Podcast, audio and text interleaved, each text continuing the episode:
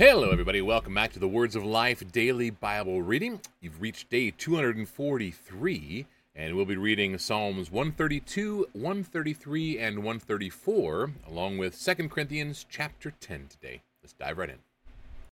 Psalm 132, a song of ascents.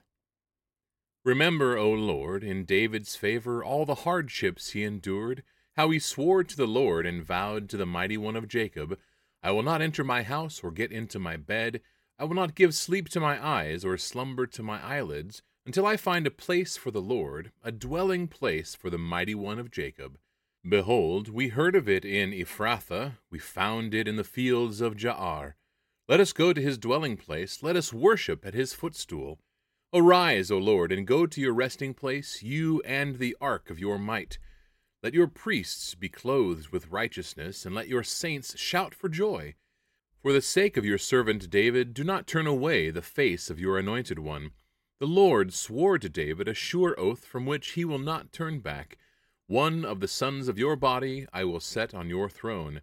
If your sons keep my covenant and my testimonies that I shall teach them, their sons also forever shall sit on your throne. For the Lord has chosen Zion, he has desired it for his dwelling place.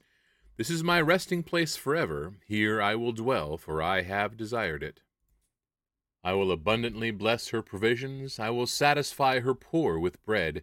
Her priests I will clothe with salvation, and her saints will shout for joy. There I will make a horn to sprout for David. I have prepared a lamp for my anointed. His enemies I will clothe with shame, but on him his crown will shine. Psalm 133, a song of ascents of David.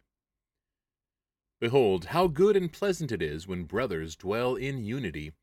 It is like the precious oil on the head running down on the beard, on the beard of Aaron, running down on the collar of his robes. It is like the dew of Hermon, which falls on the mountains of Zion for there the Lord has commanded the blessing, life forevermore. Psalm 134, a song of ascents. Come, bless the Lord, all you servants of the Lord who stand by night in the house of the Lord. Lift up your hands to the holy place and bless the Lord. May the Lord bless you from Zion, he who made heaven and earth.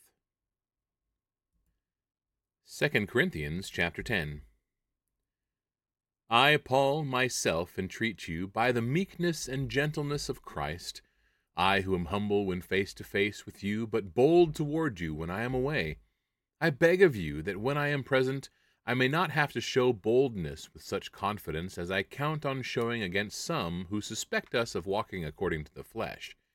For though we walk in the flesh, we are not waging war according to the flesh. For the weapons of our warfare are not of the flesh, but have divine power to destroy strongholds.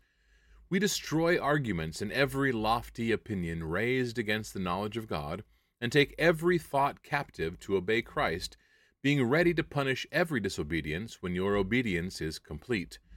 Look at what is before your eyes. If anyone is confident that he is Christ's, let him remind himself that just as he is Christ, so also are we.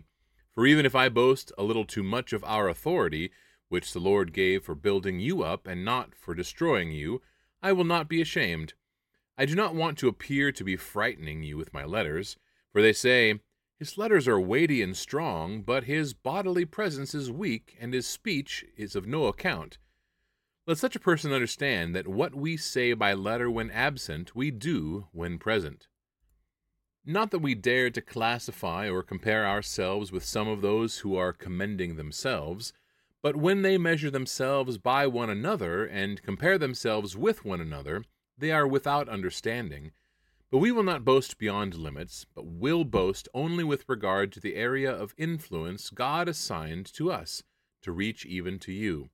For we are not overextending ourselves as though we did not reach you for we were the first to come all the way to you with the gospel of Christ. We do not boast beyond limit in the labors of others, but our hope is that as your faith increases, our area of influence among you may be greatly enlarged, so that we may preach the gospel in lands beyond you, without boasting of work already done in another's area of influence. Let the one who boasts boast in the Lord. For it is not the one who commends himself who is approved, but the one whom the Lord commends. All right, that wraps up another day's reading, everybody. Thanks so much for tuning in and reading along with me in God's Word. Any questions or comments, please leave those below, and we will see you tomorrow. God bless.